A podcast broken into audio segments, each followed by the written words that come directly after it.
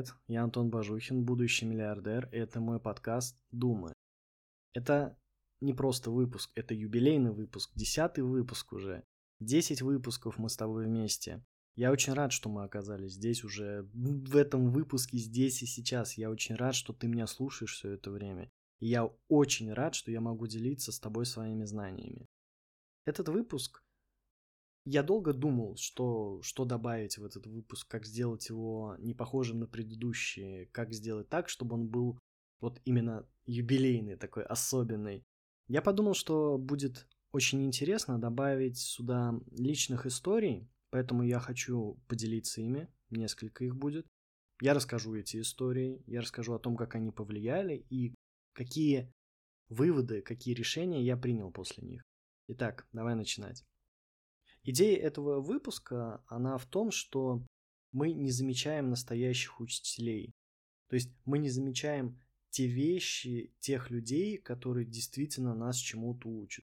Мы привыкли фокусироваться на том, что есть, допустим, какие-то курсы или есть какое-то тестирование, и вот оно должно нас чему-то научить. То есть, когда вешается ярлык «это обучающая программа», мы как будто такие да, она действительно может нас чему-то научить, и нужно относиться к этому именно таким образом. Однако на самом деле то, что нас учит, оно происходит в повседневной жизни. Оно происходит каждый день. Какие-то истории, какие-то разговоры, какие-то встречи. Они все способны нас чему-то научить. Главное уметь обратить на это внимание. Главное зацепиться вот за, за ту мысль, которую тебе могут обронить просто в разговоре. И в большинстве случаев люди просто пропускают эти мысли, они не обращают на них внимания, такие, да, да, да, да, да, это просто, это просто фон, это шум. Но если начать обращать на них внимание, то можно вынести очень много умного, очень много полезного и очень много мудрости. И люди зачастую говорят эти вещи, они даже сами не вполне себе осознают, насколько интересную вещь они сказали. Одна из таких историй, много-много-много лет назад я отдыхал на Кубе. И я познакомился там с мигрантом из России э, в Канаду. Его звали Аркаша. Это был мужик лет 40 плюс, наверное. Он переехал уже много лет назад в Канаду. До этого он жил где-то ближе к Уралу в России. Единственное из таких его умений, которому вообще позволило туда переехать, это было знание английского языка. Собственно, на этом он, он туда и уехал. Там он подрабатывал некоторое время учителем английского для приезжих русских. У него не было никакой постоянной работы, то есть он был сначала подрабатывал вот э, обучением языка, э, языку, потом он подрабатывал разнорабочим, в том числе даже электриком, и много историй у него про этого было но какую-то постоянную работу он себе даже не пытался найти. И его идея была в том, что он, он застал свое видение Советского Союза, которое ему не нравилось, и он уехал в страну, в которой, как он ощущал, имелась для него какая-то свобода. И он решил не, не менять эту свободу, он решил не работать ни на кого, он решил работать, э, жить просто своей жизнью. При этом всем он мог себе позволить, не имея постоянной работы, он мог себе позволить ездить э, на ту же Кубу, например. Понятное дело, что из России туда долететь сложнее, чем э, из Канады, и там они прям буквально на выходные могут летать. Но это было интересно. И как-то раз, когда мы с ним разговаривали, он у меня спросил, Антон, а что ты делаешь для себя? И мне кажется, ни один вопрос никогда не ставил меня в такой тупик, как поставил этот я буквально начал метаться внутри своей головы в поисках ответа, что я делаю для себя, что я делаю для себя. И я понял, что я не могу придумать никакой лучший ответ, чем просто сказать «я работаю». Я работаю для себя. Хотя, когда я это сказал, я уже сразу понимал, что это неправда. Он повторил такой «А, ну я понял, ты работаешь для себя, хорошо». Мне в этот момент так стало неуютно, и я понял, что тот момент жизни, в том возрасте, я не думал о себе. У меня были мысли, что вот есть работа, это что-то значимое, это что-то важное, это что-то, что нужно делать, и кто-то может дать оценку мне и моей деятельности. И я понял, что меня это в корне не устраивает. Честно скажу, что потребовалось еще некоторое время, прежде чем я смог с этим разобраться в действительности и начать жить так, как я хочу, и получать удовольствие от этой жизни. Этот разговор, он оказал колоссальное влияние. Это, наверное, в первый раз, когда я понял, насколько порочна эта логика, насколько порочна зависимость от э, работы, от денег, от чужого мнения, влияния, оценок твоей жизни и вот, вот всего, что с этим связано. Следующая история.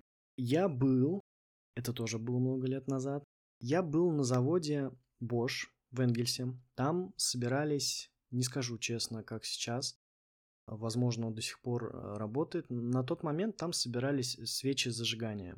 То, что вот в двигателе устанавливается и дает искру.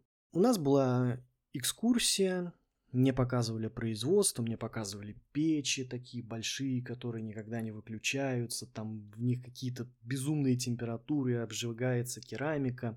Показывали, как собираются вот металлические части. По всему процессу мы проходились, и в какой-то момент мы пришли в такой закоулок, закоулочек, закуток, где сидел мастер. Мастер это был такой большой, высокий, усатый мужик с таким лицом прокуренного дядьки. И он занимался тем, что он тестировал готовую продукцию, вот, которая выпускается, прежде чем ее отправить клиенту, партию нужно проверить, да, и берется какое-то количество из изделий и проверяется. И вот, собственно, он занимался тем, что он проверяет э, вот какую-то эту часть партии. Он начал мне задавать вопросы по поводу того, как э, знаю ли я, как там работает, или как эти тесты проводить. Я не знал, честно ему говорю, нет, не знаю, но мне интересно. И вот здесь он сказал очень интересную вещь. Не стыдно не знать, стыдно не хотеть узнать. Я сразу зацепился за эту фразу. Я понял, что очень многие люди, им даже им некомфортно признаться в том, что они чего-то не знают как будто они вешают ярлык на себя человека, который должен знать все и обо всем, и обо всех. Но такое невозможно. Дело ведь, глобально дело не в том, что ты знаешь здесь и сейчас, а в том, что ты хочешь узнать, чему ты хочешь научиться и что ты делаешь для того, чтобы узнать. Тот факт, что ты в данный конкретный момент времени чего-то не знаешь, еще не говорит о том, что ты безнадежен, у тебя никогда не получится, ты никогда не сможешь это сделать. Нет, это значит ровно одно, что ты должен начать это изучать, если это действительно тебе интересно, и у тебя все получится. Задаться целью и идти к ней. Я запомнил эту фразу, и она действительно оказала на меня, на меня влияние в том плане, что я понял, что задавать вопросы – это нормально.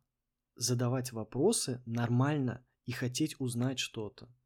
Лучше спросить, и даже пускай ты покажешься человеком, который этого не знает, чем промолчать, сделать вид, как будто ты в этом разбираешься, и потом это все равно выяснится. Поэтому задавай вопросы. Если что-то не знаешь, узнавай, ищи информацию. Сейчас такое время, когда ты можешь узнать обо все обо всем просто. И тебе даже не надо будет куда-то идти, в какие-то библиотеки, с кем-то общаться. Ты можешь просто это загуглить. Все очень просто. Вся, буквально вся информация перед тобой. Другое дело, на что мы тратим наши возможности, наше время, наш день в интернете, который позволяет нам обучаться огромному количеству вещей. Но вместо этого мы сидим и тупим видосики. Ну, иногда, наверное, имеет смысл. Эти две истории меня навели на мысль о том, что мы очень часто обесцениваем свои заслуги, свои достижения. Мы говорим, да нет, вроде ничего такого, вроде обычную вещь я сделал. Вроде как бы и нету здесь моей заслуги особенно.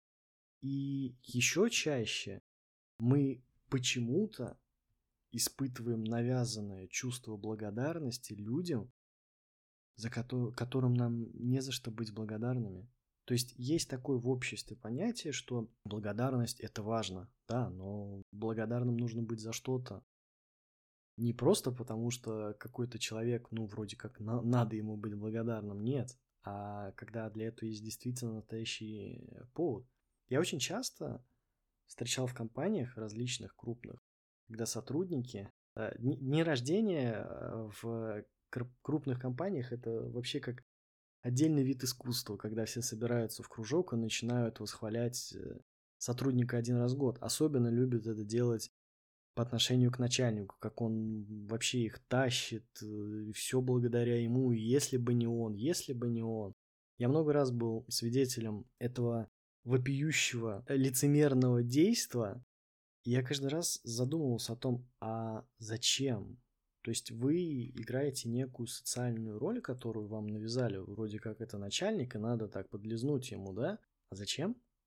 Что действительно он сделал для вас? Что, чем действительно он помог? То есть, окей, спасибо, что ты э, дал мне работу. Ну, так он не просто дал тебе работу, он нанял сотрудника, который соответствует его ожиданиям. Причем ожидания могут быть зарплатные ожидания или, зарплат... или ожидания в плане твоих знаний.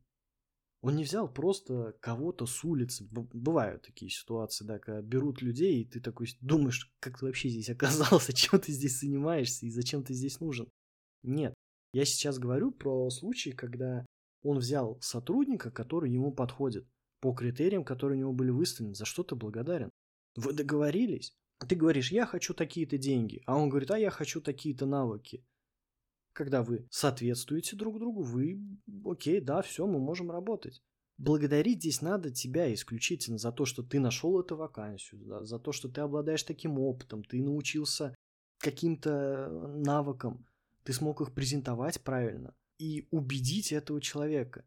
То есть ты ему благодарен за то, что ты его смог убедить? Это как-то странно. Будь благодарен тогда себе. Другими словами, мы не замечаем настоящих учителей, настоящих людей, которые по-настоящему влияют на нашу жизнь.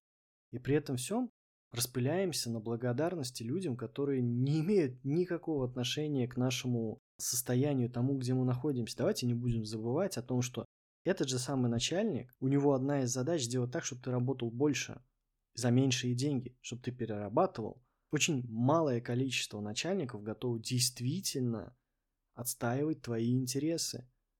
Ведь в конце концов над ними есть другой начальник, который ему говорит, слушай, нам надо бы перевыполнить план.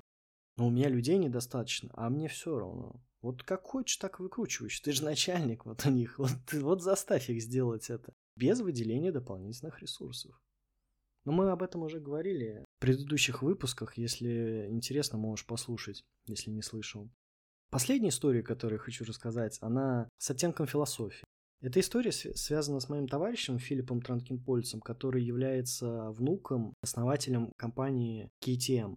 Мы как-то с ним э, и еще с одним товарищем отмечали что-то, я это назову таким образом, и разговаривали на всякие темы. А семья у них, она баснословно богатая, уже давно, причем из поколения в поколение. Филипп говорит такую фразу «Я родился богатым, и я умру богатым».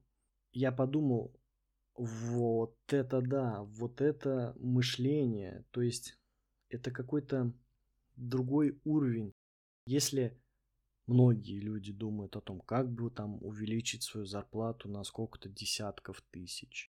Как бы мне вот побыстрее выплатить ипотеку? Как бы мне купить какую-то там вещь или часы какие-то дорогие?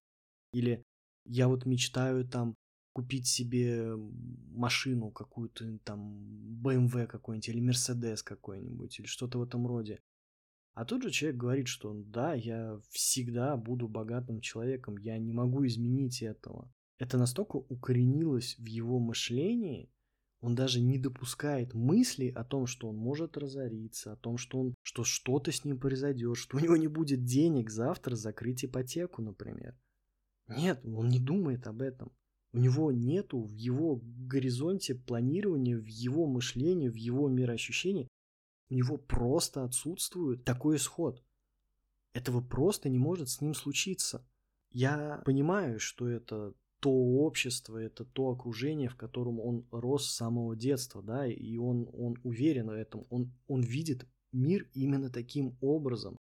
Он не видит мир как то, что завтра меня уволят с работы, что я буду делать, мне нечем платить кредит. Нет, он не думает таким образом. Это было поразительно. Это было поразительно услышать вот это. И я понял, что вот это мышление – это то, к чему нужно стремиться. Ты должен быть человеком, тем, которым ты хочешь быть.